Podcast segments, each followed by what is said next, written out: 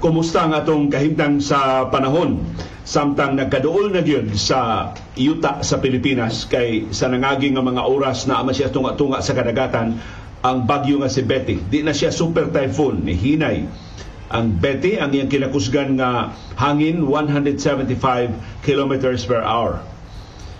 Hinaot mo hinay siya aron dili na lang gyud ta mahiagom og dagkong kadaot diha sa extreme northern Luzon nga mo iyang mahulga unya sugod karong adlaw posibleng mag-uwan-uwan na ta dili sa Subo ug sa Kabisayan kay iya nang birahon ang habagat sa ubang bahin sa Pilipinas. Ug in fact, dako ang kahigayunan nga pag-asa mo deklarar sa pagsugod na sa habagat sa musunod nga mga adlaw tungod ni ining pagkusog sa habagat da ining kanhi super typhoon nga si Betty. Gipahibaw na sab sa mga eksperto sa industriya sa lana ang ilang banabana nga musaka ang presyo sa gasolina kapin piso ang ilang estimate posibleng dili mausab o muusos ang presyo sa krudo o muusos ang presyo sa kerosene. Doon na tayo detalye karong taon-taon. Samtang ni menos ang atong bag-o mga kaso sa COVID-19 sigon sa latest figures nga gipagawas sa Central Office sa Department of Health, manghinaota nga magpadayon na ang paghinay, ang pagluya sa tinagdanay sa COVID-19 sa Pilipinas, apil na din sa ato sa Subo o sa Central Visayas. Pero nisaka ang mga kaso sa dengue. Ting init man unta, di man unta kayo subsub ang uwan, ngano nga nisaka man ang mga kaso sa dengue dinhi sa ato sa Subo ug sa babahin sa Pilipinas doon natin latest figures gikan sa Department of Health. Sa iyabahin sa Senate Minority Leader Coco Pimentel niingon ang Maharlika Investment Fund Bill makadaot dili makaayo sa nasod. Gi-question sab ni Pimentel ang constitutionality ining pag-certify ni Presidente Ferdinand Marcos Jr. nga urgent kini maong balaod nun. Mato ni Pimentel why aktual nga katalagman nga matubag kung ipasar ang Maharlika Bill karon. Ang maay balita, si Pope Francis nakabalik na sa iyang mga kalihukan sa Vatican. Puno na sa niyang schedule. Human sa usa ka adlaw niya nga pagpahuway tungod sa hilana. So wa to'y komplikasyon ang katong kabalaka nga mo resulta na sa sa pagka-ospital simbako ni Pope Francis na ayo na yon siya sa iyang hilanat o mabalik na siyang naandan nga mga kalihukan. Sa National Basketball Association, dunay duwa karong alas 8.30 sa buntag ang Game 6 Balik ang series ngadto sa korte sa Heat sa Miami, Florida. Manung nila ang Boston Celtics. Nag-una gihapon ang Heat sa series bisan sa duha ka sunod nilang pildi 3-2. Usa na lang kadaog ang kuwang sa Miami o posibleng ilan ang takupan ang Eastern Conference Final Series diha sa ilang kaugalingong home court. Pero kung matsambahan sila, kung mapildi na sab sila sa Boston Celtics sa ikatutong sunod-sunod nga higayon, mapugos ang Miami pakigduwa sa Game 7 ug arena sa teritoryo sa Celtics sa Boston, Massachusetts. Makahimo bag kasaysayan ang Boston Celtics nga mo'y labing unang team nga makadaog sa series human nalubong og 3-0. Mahibaw na nato karong karong buntag og sa mosunod nga mga adlaw kon mainat pa kining maong series. Samtang napuglima ra ka teams ang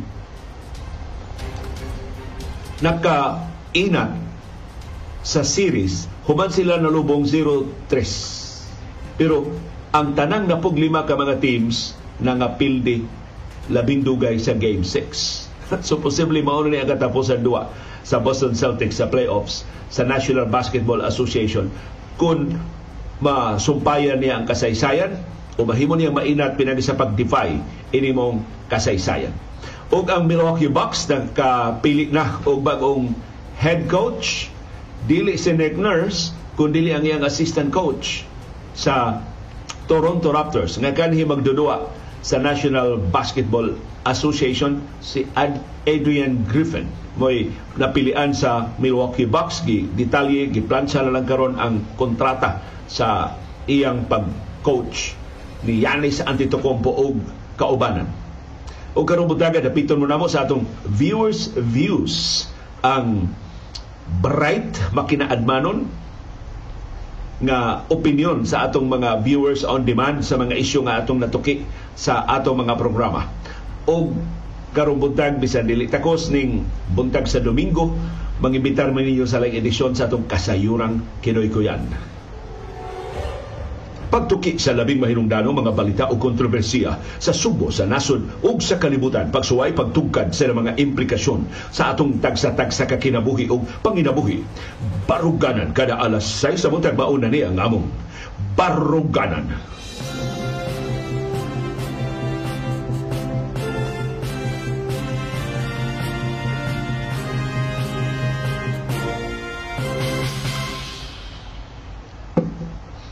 Live gikan sa Bukirang Barangay sa Kasili sa Konsolasyon. Mas bugnaw may karong kaysa nangaging uh, mga adlaw o gamong ipasabot ngano karong taon-taon. Unahon una nato ang bana-bana sa atong kahimtang sa panahon. Alas 3 ganin ang kadlawon, ang sentro sa Bagyo nga si Betty nahimutang 825 kilometers east sa northern Luzon ang coordinate 17.1 degrees north, 129.5 degrees east. Ang kinakusga niyang hangin, 175 kilometers per hour dool sa tunga-tunga. Ang iyang pag-unos o gustiness, moabot og 215 kilometers per hour. Dili na siya super typhoon. Kay sa definition sa pag-asa, mahimo kang super typhoon kung ang gikusgon sa imong hangin at least 185 kilometers per hour nga maoy gikusgod sa hangin gabi ining bagyo nga si Betty. Karong kadlaw ni hinay siya to 175 kilometers per hour na lang. So akong usbon dili na super typhoon si Betty og mga liyata mos muhinay pag siya sa mosunod nga mga oras aron di na mahiagom og dagko itang kadaot ang Batanes, ang Babuyan Islands, ang Ilocos, ang Cagayan ug mabahin sa extreme northern Luzon nga may labing na hulga sa kusog niyang hangin ug sa daghan niya nga ibubo nga uwan. Ang bagyo nga si Betty nag-irog padung sa Kasadpan, amihan ang Kasadpan nga bahin sa nasod sa gikusgon nga 20 kilometros matag oras. Nihinay na sab ang iyang pag-irog niabot naman unta ni og 25 kilometros matag oras nganong mas bugnaw ang atong temperatura sa Subo sukad gabi hangtod karong buntag ug hinaot dili kayo ta init o galimuot. Tibok adlaw karong adlaw ang rason gidominahan nata sa southwesterly wind flow. Wa nay localized thunderstorms dinhi sa ato. Timaan sa grabe natong kainit og kaalimuot. So ang transition na ni padung sa habagat Dunay kahigayunan nga atol sa mosunod nga mga adlaw samtang ni apa ang bagyo nga si Betty sa Philippine Area of Responsibility ideklara na sa pag-asa ang pagsugod ang formal nga onset sa habagat o tinguan. Although ang ang ni nga tinguan kay mobanos man sab ang El Nino nga nagpasabot sa og kanhit sa uwan. But nevertheless, ideklara sa pag-asa ang pagsugod na sa habagat within the next few days. Samtang ni apa sa Pilipinas kining bagyo nga si Betty. Ang southwesterly wind flow makaapektar sa tibuok Southern Luzon, sa tibuok Visayas o sa tibuok Mindanao.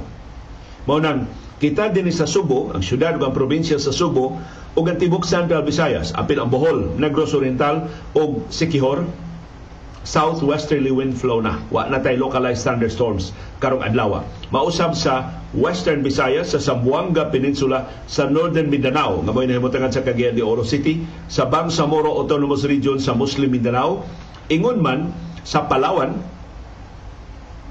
sa Occidental Mindoro o sa Western Visayas. Apil ang Bacolod o ang Iloilo. Pasabot mapanganuron ang atong kalangitan doon natin patak-patak nga pag-uwan o pagpanugdog o pagpangilat tungod sa southwesterly wind flow.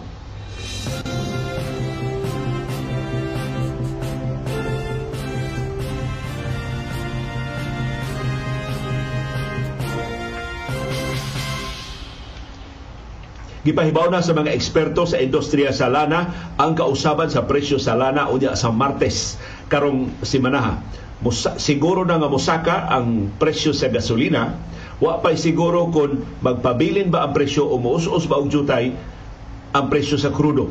Pero siguro na nga muus-us ang presyo sa kerosene. Mao ni ang banabana sa mga eksperto sa industriya sa lana base sa aktual nga nahitabo sa tibok simana nga trading sa niaging simana sa world market. Ang presyo sa gasolina gitakda mosaka og piso ngadto sa 1.30 kada litro.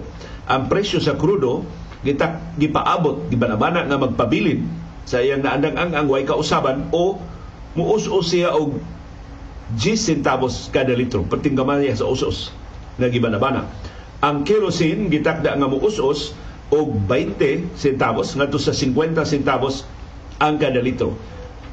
Kung wa mong kabantay mao ni ikaupat nga sunod-sunod nga semana sa pagsaka sa presyo sa gasolina. Kay ang crudo ug ang kerosene doon na may mga higayon nga muus-us ang gasolina mo'y nagsigi og saka. Ang rason sa pagsaka sa presyo sa gasolina mao ang kadaghan sa nigamit og gasolina dito sa Estados Unidos tungod sa ilang mas daghan nga mga biyahe para sa ilang holiday sa Memorial eh, Day. Sila man gud mao biggest consumer sa lana sa tibok kalibutan. So unsay trend sa ilang konsumo, usaka o taas ang presyo sa lana. Muuso silang konsumo, muuso sa ang presyo sa lana. Diha po tinungutanang atong viewer, wa sila kahibaw liyo nga sa Bohol mang, manguli ang tanang bulanon tinuod pero di na makaapektar sa presyo sa lana kay pila ra may populasyon sa Bohol pila ra may manguli sa Bohol unya wa may additional trips padung sa Bohol pag accommodate sa Amot doon na may additional trips sa mga barko kay kanunay mapuno ang mga barko kanunay mang mabalibaran ang mga mamistahay sa Bilaran o sa mambahin sa Bohol pero kasagaran overloaded yun na ang mga barko padung sa Bohol atol sa piyesta. Nya ang Coast Guard maglingiw-lingiw lang na. Nya tuuhi ko, I don't know, nagsig, nagsa, nagpadayon pa ba ni karon estudyante pa mi ni Adtos University of San Jose Recoletos, mamista mis Bohol, wa naman yun, puno naman yun. Pataguon may sa mga tripulante ngadto sa panghaw. Alam itong panghaw sa barko dito sa ibabaw. Ato may manago dito.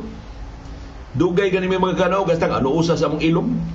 Pero ikanaog sa Coast Guard, pakanaogon sa dito sa barko hatagan mi dito mga lingkurana na lang wa na may mga tihiras kay mga tihiras pa sa una wa pa man mga fast craft sa una gikan og padung sa Sugbo ug sa Bohol na hinaot na sulbad na ng overloading karon pero pag illustrate lang na wa tay purchasing power dili ta ingon na kadaghan sama sa merkado sa lana dito sa Estados Unidos nga makapabira paubos makapasaka pataas sa presyo sa lana agad sa ang-ang sa ilang konsumo.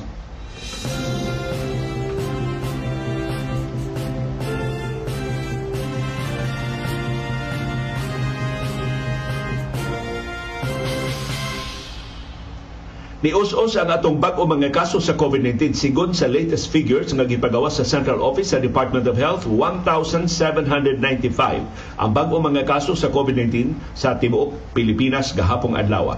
Ni menos sab ang atong active cases Niabot na lang og 16,196 ang mga pasyente nga naa sa itong mga ospital o isolation facilities sa tibuok Pilipinas as of yesterday. Ni menos sab ang atong nationwide positivity rate ngadto na lang sa 22.8%. Timaan, nagkaluya, nagkahinay ang tinagdanay sa COVID-19 sa tibuok Pilipinas. Top notcher gihapon sa bag-o mga kaso ang Metro Manila. Doon ay 570 ka bag-o mga kaso gahapong adlaw. Ang projection sa Octa Research Group, mas muus-us pa yun ang atong bag-o mga kaso karong adlaw kay weekend figures na kini between 1,400 and 1,600. Ang bag-o mga kaso nga gipaabot karong adlaw Mayo 28, 2023. Na by the way, kung wa pa mo ka ihap, mao na karong adlaw ang ika 148 nga adlaw sa tuig 2023 o mausap rin pagsugod sa ika 22 nga semana karong tuiga. Kumusta atong bago mga kaso sa COVID-19 dinhi sa Subo ug Central Visayas? Ni menos og jutay 50 ang atong bago mga kaso sa tibok Central Visayas. Di, ang kinadaghanan 19 ni agihapon sa Cebu Province. Ikaduhang labing daghan ang Bohol dunay 15 tabla sila sa Negros Oriental nga dunay 15 ang Sikihor dunay usa kabag-ong kaso sa COVID-19. Ang Cebu City, wa gihapoy bag-ong kaso. Mandawi City, wa gihapoy bag-ong kaso. Lapu-Lapu City, wa gihapoy bag-ong kaso sa COVID-19. Ang atong active cases sa Tibok Central Visayas nang pabilin nga more than 500 547 ka mga pasyente ang naa sa itong mga ospital o isolation facilities dinhi sa Subo, sa Bohol, sa Negros Oriental ug sa Siquijor. Ang kinadaghanan og active cases mao gihapon ang Cebu Province dunay 267. Ikaduha mauna ang Negros Oriental dunay 126. Ikatuto ang Bohol dunay 125 ka active cases. Ang Siquijor dunay may ika upat dunay 14 ka-active cases. Ang Cebu City, ikalima na lang, dunay napo ka-active cases. 25 na ni kaadlaw na napo ka-active cases sa Cebu City. Wa mapun eh, wa sa ba iba ni. Meaning, wa, wa maayo. 25 days na. O nakalimtan na update sa Department of Health. Mandawi City, tuto ang active cases for the 25th straight day. wa sa maayo. Kining tuto, mga long COVID cases, tingali ni Simbako. Kini mga kasuha. Ang Lapu-Lapu City, nagpabiling duha ka-active cases for the 25th straight day today or yesterday. Naunsa man ang database. Naunsa naman sa unsa man sa problema sa COVID kaya sa Department of Health. So di lang una yun tamo kumpiyansa. Di tamo tangtang sa itong face mask sa crowded areas. Di tamo appeal sa wakinhalan ng mga tapok-tapok o palihog tabang taog badlong sa hinay nga tingog sa mga kiat-kiat.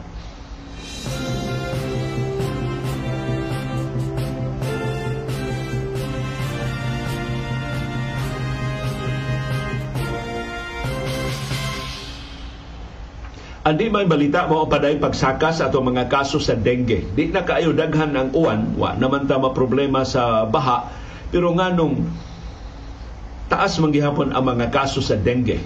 Matod sa Department of Health, usa sa mga posibleng rason ini ang kanihit sa tubig.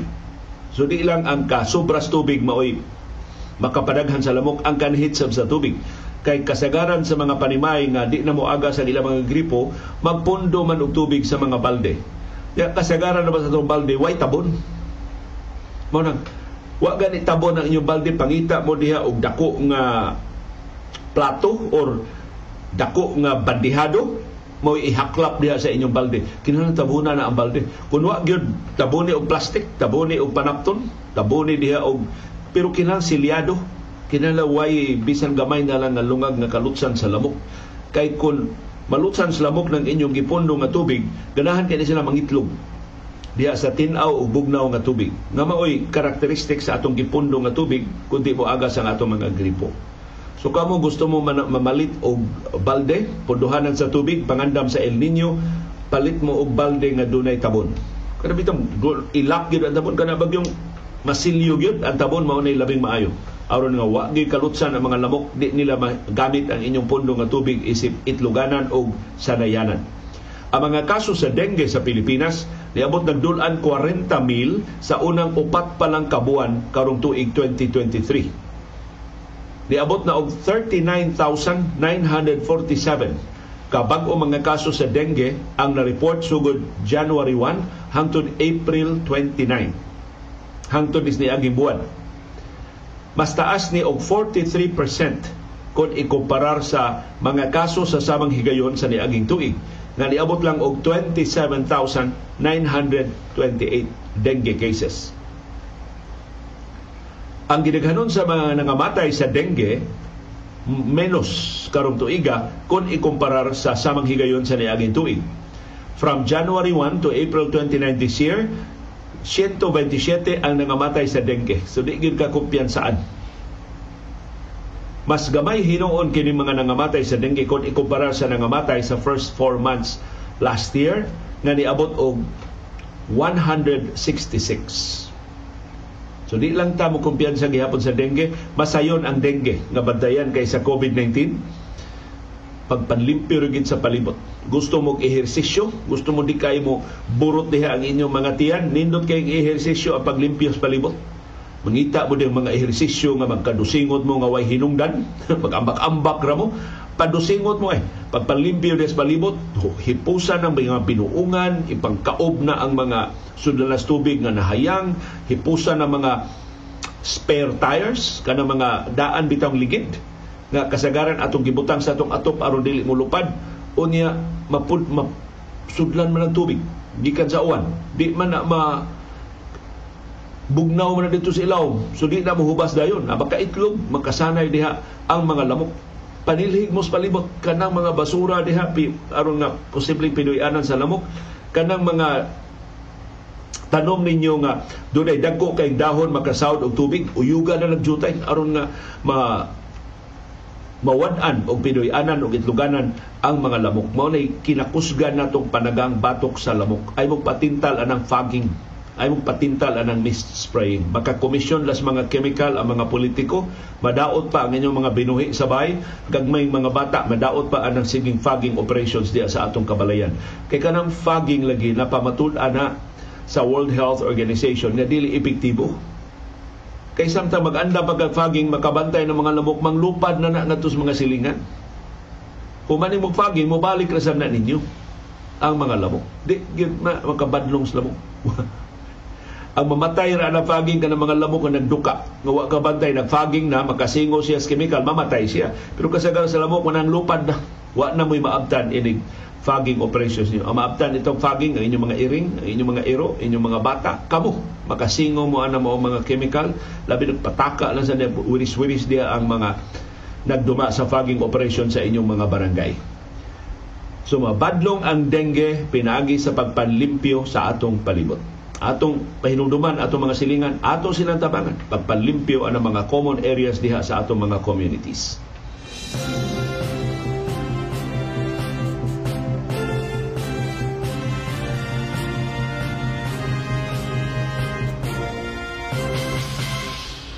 Akong tanaw ra ng overtime ni ang mga abogado ni Kongresista Arnolfo Teves pagkamang ini mga dinakpan aron nga mubakwi sab sa ilang mga testimonya. Gipahibaw sa abogado ini nibakwi na nga mga suspitsado sa pagpatay ni Gobernador Roel Digamo do na pagidugang nga mubakwi sa ilang mga pamahayag sa musunod nga mga adlaw. Mato ni Attorney Danny Villanueva adto pang buwan sa Abril sa dihang gitugutan sila sa korte nga makaduaw sa mga dinakpan sa National Bureau of Investigation. Nakigsulti sila sa ilang upat ka mga kliyente. Ang ubang mga gitanggong sa NBI, diha raman sad nakasulti man sad nila niingon nahiagom sa sila og mga pagpanghulga, nahiagom sa sila og torture, motong napugo sila sa pagkumpisal nga apil sa pagpatay ni Gobernador Roel Digamo. So niingon ni si Attorney Danny Villanueva, mapunan pa ning lima ka mga testigo nga ni bakwi na sa ilang mga testimonya naglakip nilang Joven Javier Romel Pataguan Daniel Lora Judiel Rivero alias Osmundo Rivero o Rogelio Antipolo Jr. Kini silang lima mo ni avail sa serbisyo aning Attorney Danny Villanueva. Nga kahibod nga kaayo, di man ka kailan ning lima. Ganun pariha man ang abogado nga ilang gidangpan diin man ni sa ato ni Daddy Villanueva makit sa mga paryente. For sure, wa siya, sila makit sa mga dinakpan. Ormigo ni sila anang mga dinakpan dihang uban. O siya, sila na, siya na lagi rekomendar para sa ilang mga kauban. Mato ni Attorney Villanueva, di tinuod nga si, at, si Kongresista Arnulfo Teves Jr. ang nagbayad niya. Wasap siya musulti kasi nagbayad niya pero di ba na obligasyon sa abogado. Ang obligasyon sa abogado ang paglaban sa mga sinumbong o pag siguro nga mapatigbabaw ang balaod, mapalanibdan ang katungod sa ilang mga kliyente. Ug mo ni nakalisod sa trabaho sa abogado. Dili siya kapili og kliyente. Di makaingon ang abogado kantorang inosente ako labanan. Ubos sa balaod, obligado silang mutabang sa tanang mga mudangop nila. Magguilty o di magguilty bisan guilty ang ilang kliyente, di sila makaadtos korte ningon, Senior Huwes, sentensyahin ni guilty ni akong kliyente. Dili, ang ilang yung gibuhaton limitado sa pagpalalipod sa katungod sa ilang mga kliyente. Yes, sadaan sila pero dili lakturon ang proseso. Yes, nakahimo silang krimen pero dili pahamtangan og silot nga mas bugat kaysa gikinahanglan. So mo na ilang trabaho. Og lisod na para sa mga tarong nga mga abogado pero mga abogado nga pangwarta mo ito yung aampay.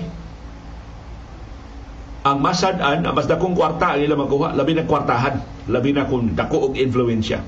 Gamito ng kasuha aron sa pagpaburot pag-ayo sa ilang banudlanan Mato ni Atty. Villanueva, kining ubang mga dinakpan sa NBI ni Pasangil nga gihudlat sila.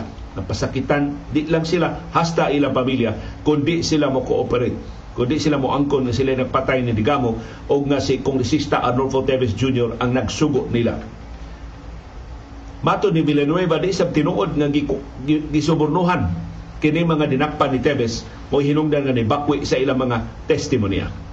Tinuod jud kuno silang gitorture, tinuod jud kuno silang nga gipanghudlat ug mao na nga gusto silang mubakwi na sa ilang mga pamahayan. Ang Korte Suprema ni tugot na nga ibalhin ang husay sa kaso gikan sa Negros Oriental ngadto sa Korte sa Manila mao nang gi-consolidate ang tanan nga mga kaso nga naglambigit sa pagpatay ni Gobernador Roel Digamo ana ni Husayon ang tanang kaso sa Regional Trial Court Branch 51 sa Manila. Ang posible nga mobali sa mosunod nga mga adlaw sigon ni Attorney Danny Villanueva mao ang uban pang mga dinakpan nga silang Winrich Isturis, Eulogio Gunion Jr. o John Louis Gunion ang tuong kamot ang giingong pangabaga ni Kongresista Adolfo Teves nga si Marvin Miranda gipasakaan og kaso sa Department of Justice prosecutors.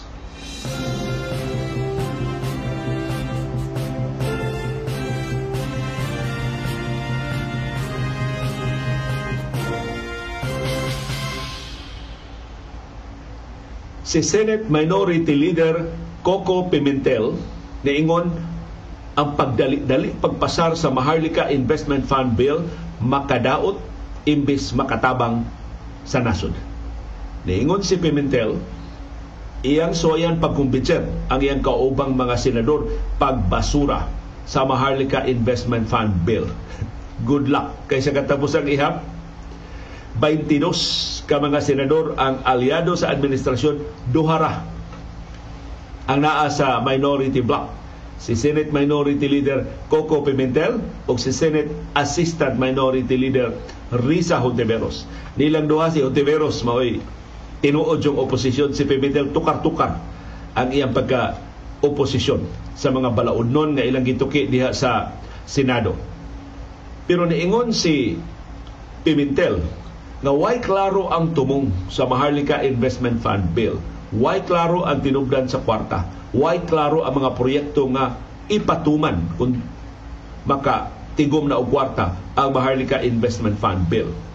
Ningon si Pimentel ang balaod nun dili dinalian og ang ideya hingpit nga sayo. Iyang gitawag ang atensyon siya mga kauban sa Senado nga ang Norway nga labing malampuson sa usas labing malampuson nga investment fund na abdan og 12 katuig sa pagkonsulta sa tanang hingtungdan sa wa pa ipasar ang ilang investment fund. So wa pa aprubahin ang investment fund. 12 years ang consultation sa Norway. Kaya di sila gusto masipyat. Ilang gikonsulta ang mga nasyon nga nag-una sa pagpasiyog ng investment fund. Giunsa man to nila. Diin man sila gikan og kwarta. Ang Norway, abunda kay tinubdan sa kwarta. Doon naman nilana ang Norway. Way hubas-hubas man ang ilang lana So doon na sila pondo para sa ilang investment fund. Kita asa man ta og surplus funds. Ang gigamit sa Norway ang ilang surplus nga pondo. Ang ila 12 years ang ilang consultation ato wa gani maabti og 1 year ang consultation gidali dali gid pag-ayo niya gi-certify nga urgent dito sa House gi-certify na sa karon nga urgent diri sa Senado. Mato ni Pimentel, we don't know where we are going and yet we rush things. So that's a big mistake.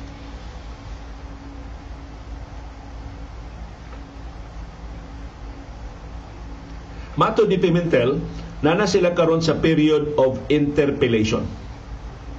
Kahigayunan ni sa Senate minority sa pagkumbinser sa ilang kauban ng mga senador na dili mo butar kundi mo salikway na hinoon sa Maharlika Investment Fund Bill. Laing gikwestiyon ni Pimentel mao ang certification ni Presidente Ferdinand Marcos Jr. na urgent ang Maharlika Investment Fund Bill. Ang purpose anang pag-certify nga urgent sa usa ka balaod nun aron malaktod ang proseso. Kay ubos sa lagda sa Senado ug sa House ang first, second, o third reading kilang ipahigayon sa managlahi nga mga adlaw. So di ka mahimong mag first reading sa buntag, nya mag second reading ka inig kahapon, mag third reading ka inig kagabi. Ubo sa lagda, mag first reading kag lunes, ang imong second reading the earliest martes, ang imong third reading the earliest Miyerkules. Dili managsama nga adlaw. Pero tungod sa certification ni Presidente Ferdinand Marcos Jr. nga urgent ang Maharlika Investment Fund Bill, mahimo nila ning aprobahan sa usa lang kapamilok sa second of third, third of final reading. Ingon si Pimentel, unconstitutional kining certification ni Presidente Ferdinand Marcos Jr. Matod ni Pimentel, ang certification sa Presidente mahimo lang kung dunay public emergency o calamity. Hain man ang public emergency, hain man ang calamity nga mo justify sa laktod nga pagpasar sa Maharlika Investment Fund Bill. Mato di Pimentel, ang Maharlika Investment Fund Bill mismo sa iyang katinawan, maabtan og pila ka tuig. Una siya makakuha og ginansya. Kay di man ka mo invest dahil ikaw ugma na dahil kay return maabta ni og pila ka tuig una dunay return.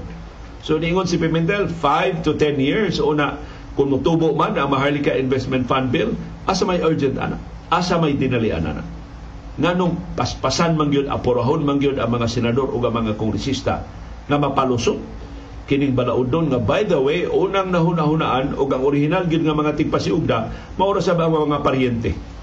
Ni presidente Ferdinand Marcos Jr ang iyang igagaw nga si House Speaker Martin Romualdez, ang iyang anak na Deputy Majority Leader na si Sandro Marcos, iyang bayaw na si Kongresista Yeda Marie Romualdez, ang asawa sa Speaker, o uban pa niya mga aliado diha sa House of Representatives nga mga harab-harab sa pagpapasar ini Maharlika Investment Fund Bill. Mo di mabasol ang mga reservations na dunay dautang tuyo ang mga Marcos o ang mga Romualdez pag-apura, pagpalusot ining balaod nuna.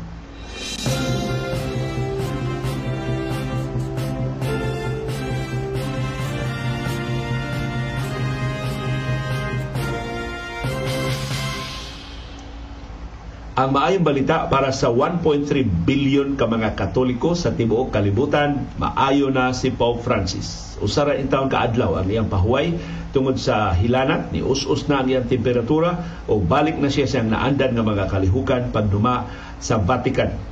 Si Pope Francis gideklarar siya mga doktor nga physically fit. Certification pa ni nato mga trabahante fit to work si Pope Francis. Human siya na kalingkawas gikan sa iyang hilanat. Ang 86 anyos nga Santo Papa gikabalak-an pag-ayo ang bisan unsang mga timaan sa pagkaluya kay bag-o ra bay ani siyang na ospital sa bronchitis duha ka semana dulan duha ka buwan na ang nilabay pero puno na sab ang iyang schedule sa mosunod nga mga adlaw Adtong Biyernes gipapahuway si Pope Francis sigon sa tigpamaba nga si Matteo uh, Bruni wa siya mo pahigayon og audiences dito sa Vatican tungod sa iyang hilanat. Ang Vatican Secretary of State nga si Pietro Parolin ni Basol sa busy nga schedule sa Santo Papa mo hinungdan nga na gikapoy siya o gihilantan siya. So para sa previous day, katong wa pa siya mo day off atong Biyernes, sus wow ka meeting sa Santo Papa sa usa lang kaadlaw atong Huwebes. Sigon ni siya gipublikar niya nga schedule. Ang sunod niyang appearance karong adlaw, Domingo. Magmisa siya sa St. Peter's Basilica aron pagtimaan sa Pentecost. Sundan ni sa tradisyonal nga Regina Coeli Prayer. Ang pangaliya para sa Rayna sa Langit na si Virgin Maria.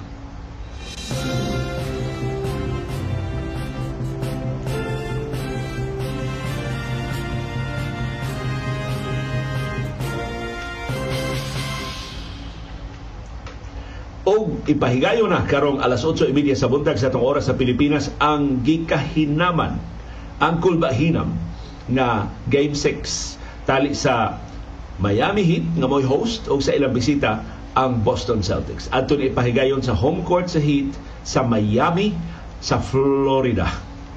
Hilabihan ka kung hinam ining duaa kay kun modaog ang Miami, sila na ang Eastern Conference Finals champion. Kung modaog ang Boston Celtics, matabla ang series 3-3 ug mapugos ang Miami pakigduwa sa 7th o final game sa series. Ang nakapait adto sa teritoryo sa Boston Celtics ang Game 7 kay sila may dunay home court advantage. Nakawat man natos Miami ang unang duha ka duha mo nawad-an sa home court advantage ng Celtics. Pero kung matabla ang series karong buntag balik sa Boston, Massachusetts para sa Game 7. Unsay inyong tanaw? Sigon sa mga eksperto sa basketball, ah, eksperto man ni mananaw lang basketball, mas suhito pa man kaysa nagduwa gid sa bola. Ang Boston Celtics dunay lehitimong kahigayunan na makahimo og kasaysayan. Kung madaog nila ang Game 6, dakong bintaha sila makadaog sa Game 7 dito sa ilang kaugalingong home court. Kay tungod sa structure sa roster, mas superior man, pasaylua sa mga fans sa Miami Heat pero giisip manggod nga mas maayo ang mga magdudua sa Boston Celtics base sa ilang aktual nga record sa regular season. Number 2 ba yan ni ang Boston Celtics? Ang nakapilde ba yan nila ang Milwaukee Bucks lang. pero ang Miami sabgod iyang gipilde ang number 1 na Milwaukee Bucks. Although injured si Giannis Antetokounmpo. Ligon pa si Giannis Antetokounmpo maybe mas maglisod ang Miami Heat batok sa Milwaukee. So, para sa, sa mga fans sa Miami, napildi mga ng number one. Ang number two nakahay di. So, ang Boston Celtics, yes, doon ay capability sa pagratsada sa nahibiling duha ka duha aron pagdaog sa Eastern Conference Finals. Pero ang Miami, dili pipitsugin na team. So ma, kinsa gipildes Miami sa pag-abante nila sa Eastern Conference Finals. So, nagkinahanglan ang Boston Celtics og complete concentration, i-block out ang tanang distractions, mo concentrate lang sa Game 6. Ang pait sa Celtics, wa sila kapakita anang maong consistency, anang maong focus the whole season. Doon mga gabi nga pertinilniga nila mo duwa, unstoppable ang Boston Celtics, nilnig kay ilang depensa, pero doon sa mga gabi nga makalimot sila unsaon pag sagang, unsaon pag shoot ang bola o precisely kining inconsistency sa Boston Celtics mao ni ilang main vulnerability. Mulugak ang ilang concentration, malipat ang ilang focus sa Game 6, yati sila. Ihawon sila sa Miami Heat, diha silang home court sa Florida. O ang Miami, mo'y makaangkon sa kahigayunan, pakigsakbang sa mas ligon pa nga team ang Denver Nuggets. Na napo kaadlaw ang bakasyon sa dili pa magsugod ang NBA Finals karong Hunyo 1. Sa oras na nila dito sa Pilipinas, Hunyo 2 na na sa atong oras din sa Pilipinas.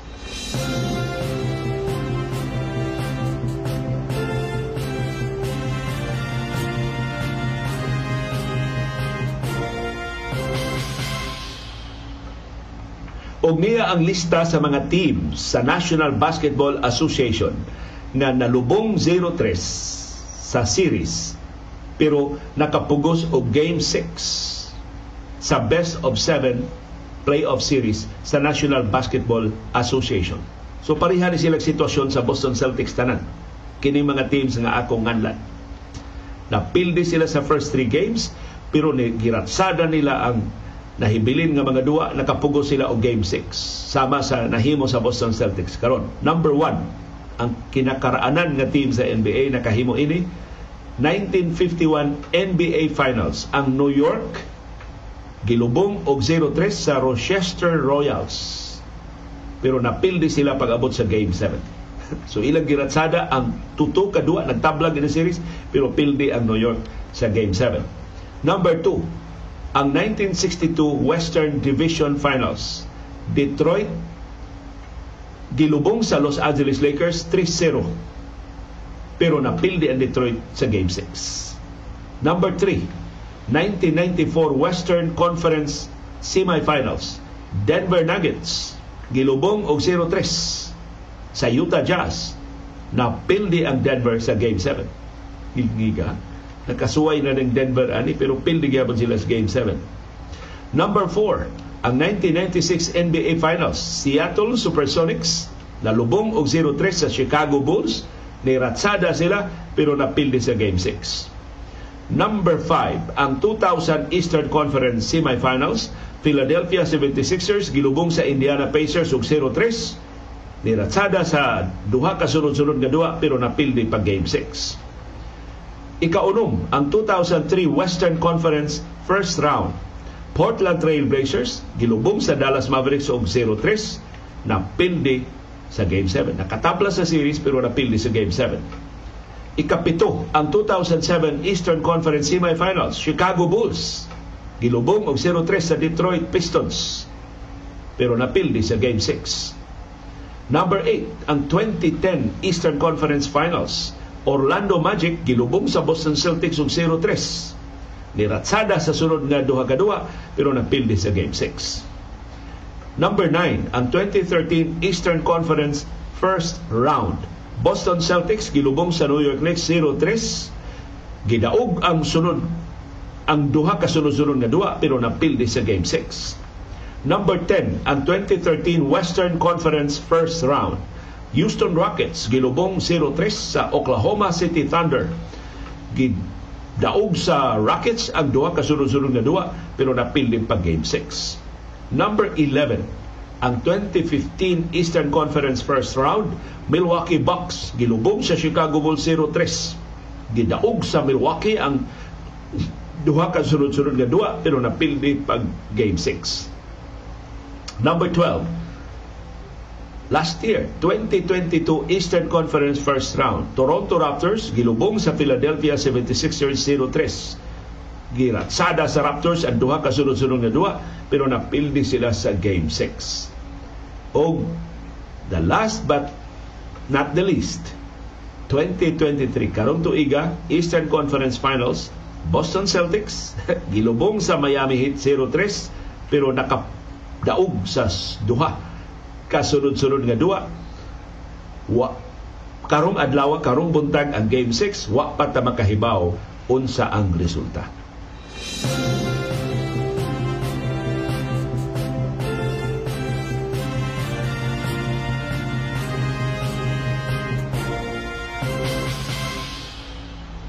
Og may balita para sa mga fans, si Yanis Antetokounmpo o kaubanan, doon na bagong head coach ang Milwaukee Bucks. Nakapilit na sila sa ilang bagong head coach. Ilang giisnab si Nick Nurse, nga may head coach sa Toronto Raptors, ang iyang assistant mo ilang gipili, si Adrian Griffin. Ang top assistant ni Nick Nurse sa Toronto Raptors mo bagong head coach sa Milwaukee Bucks. Nakuha, napilian sa Bucks si Griffin adtong Sabado sa buntag sa ilang oras dito sa Estados Unidos o gisugdan na yun ang sabot-sabot para sa kontrata sa iyang pagka-head coach sa Milwaukee Bucks. Ang general manager sa Milwaukee Bucks nga si John Horst o ang tag-iya sa Milwaukee na kumbinser na si Griffin mo labing maayong head coach para nilang Yanis o kaubanan. Ang iyang leadership presence, ang iyang character o ang iyang ability sa high-level defense. Maay kay depensa si Griffin.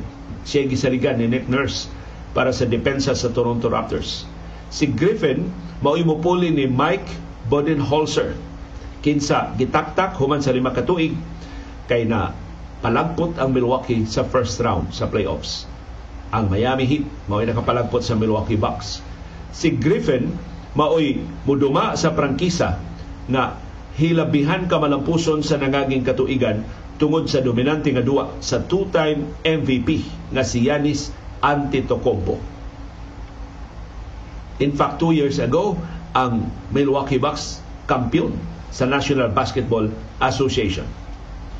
Ang tuto ka finalists para sa pagka-head coach sa Milwaukee Bucks giawhag pakigtagbo ni Yanis Antetokounmpo. Sobrang si Yanis mo katapusan nilang gikatagbo sa wa pa mo desider ang management. So gawas ni Griffin nakigtagbo ni Yanis ang Golden State Warriors as associate head coach nga si Kenny Atkinson, assistant ni Steve Kerr na gusto sa lutang kuwaon sa Milwaukee o ang head coach sa Toronto Raptors nga si Nick Nurse. Pero professionals mo sila, di, di sila magsuya. Ay si Nick Nurse dili sa ni malain o malain gug jutay pero dili sa niya personalon ba? Nga ang assistant na hinugi pili dili siya. Kay it's all about fit. Unsay unsay vision sa team para sa iyang organisasyon ug sa unsay matang siya mga magdudua mo na coach nga ilang pangitaon kinsay maka giya sa mga magdudua sa sunod nga level si Griffin upat sa katuig na top assistant ni Nick Nurse sa Toronto Raptors. Mao ni labing una niya nga head coaching job. O nabanto gini si Griffin sa iyang maayo kay nga pagka may kay nga depensa. So defensive coach ni siya.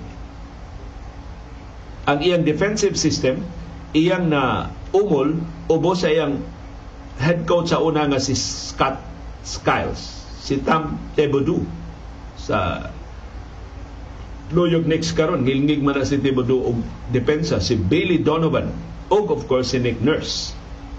Si Griffin maayo sab og reputation sa player development. Sumay siya nga mo motivate sa mga magdudua pag level up. Malapuson kayo ang iyang player development work o ba ni Jimmy Butler o ni Pascal Siakam. So kanang improvement ni Pascal Siakam o ni Jimmy Butler si Griffin usa sa responsable ana si Griffin suod sab ni Hurst. So why dapigay? suod ni sila ni Hurst kining general manager sa Milwaukee Bucks. Kay si Hurst na andiya sa front office sa diyang si Griffin nagsugod sa iyang coaching career sa Milwaukee atong 2008. Mao na suod siya sa Milwaukee Bucks kay nakatrabaho na diyan siya para sa Bucks. Si Griffin dako kay improvement sa iyang pagka-assistant coach sa nakalilain ng mga teams na assistant coach siya sa Oklahoma City Thunder, sa Orlando Magic o sa Chicago Bulls. So, dito sila magkasuod ni Team Thibodeau. Dito siya makakaton sa depensa ni Thibodeau.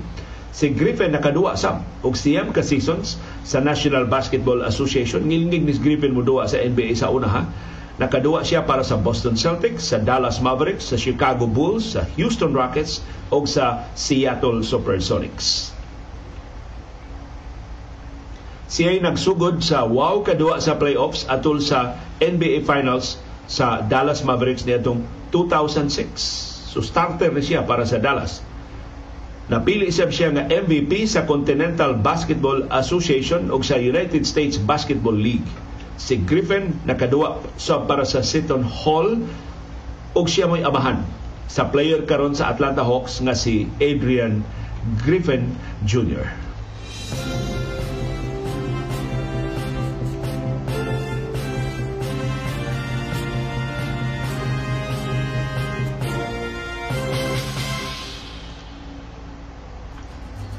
Daghang salamat sa inyong aktibo nga pagsuporta o pag-apil sa atong mga programa. Ani ang atong viewers views ang reaksyon sa atong mga viewers on demand sa mga isyu nga natuki sa atong mga programa.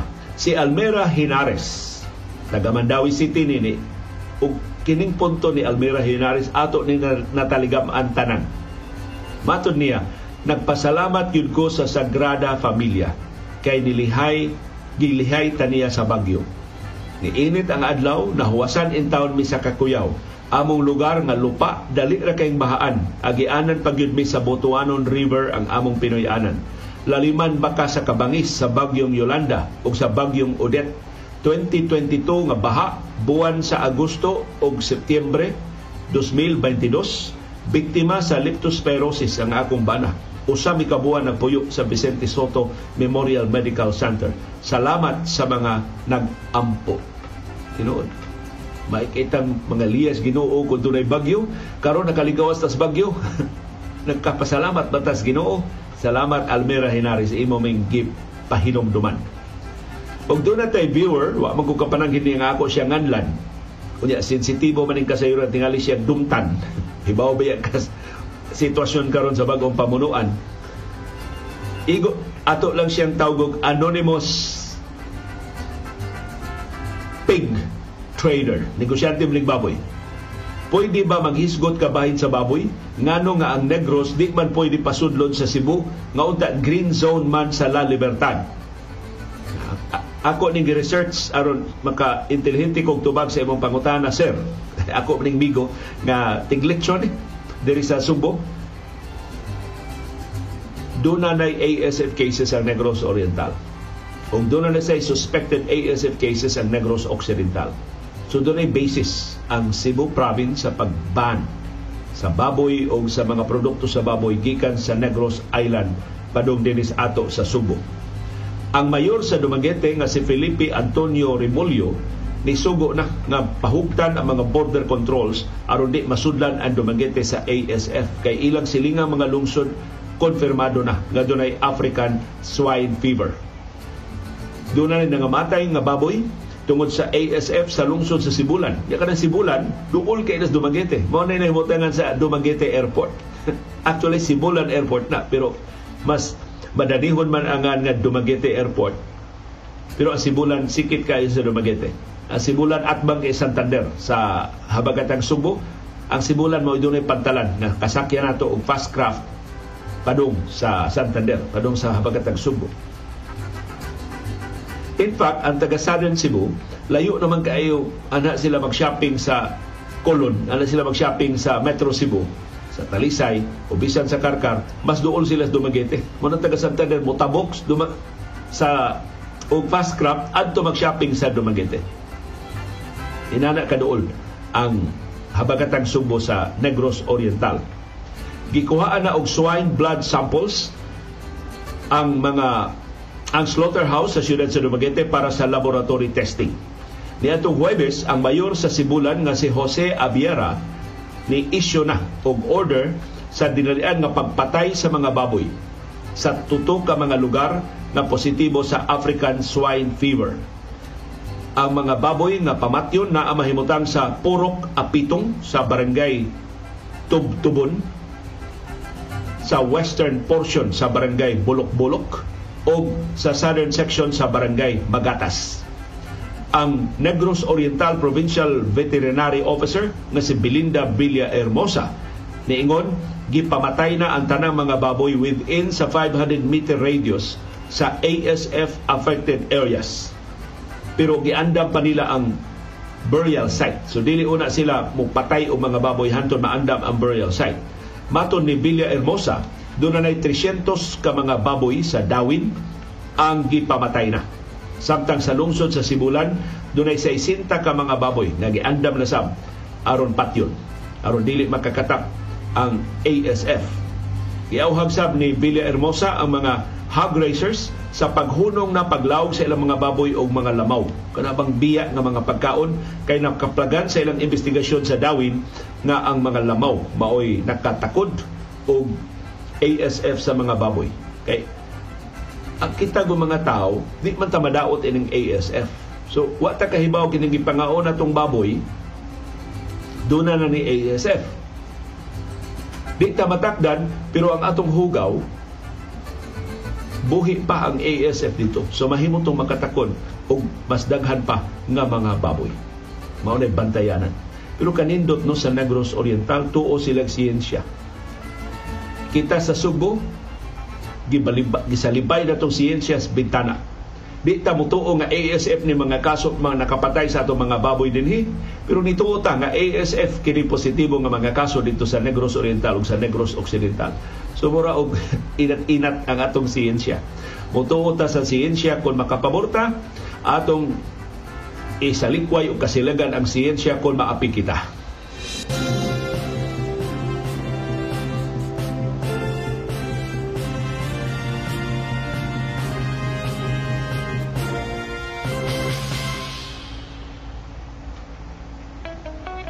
Doon ay daghang matang sa kasayuran. Doon ay kasayuran pinadailang, dali na kay mahibawan. Doon ay kasayuran gitaguan, ginumluman, angayang kuykuyon sa katawhan. Kasayuran kinoy-kuyan.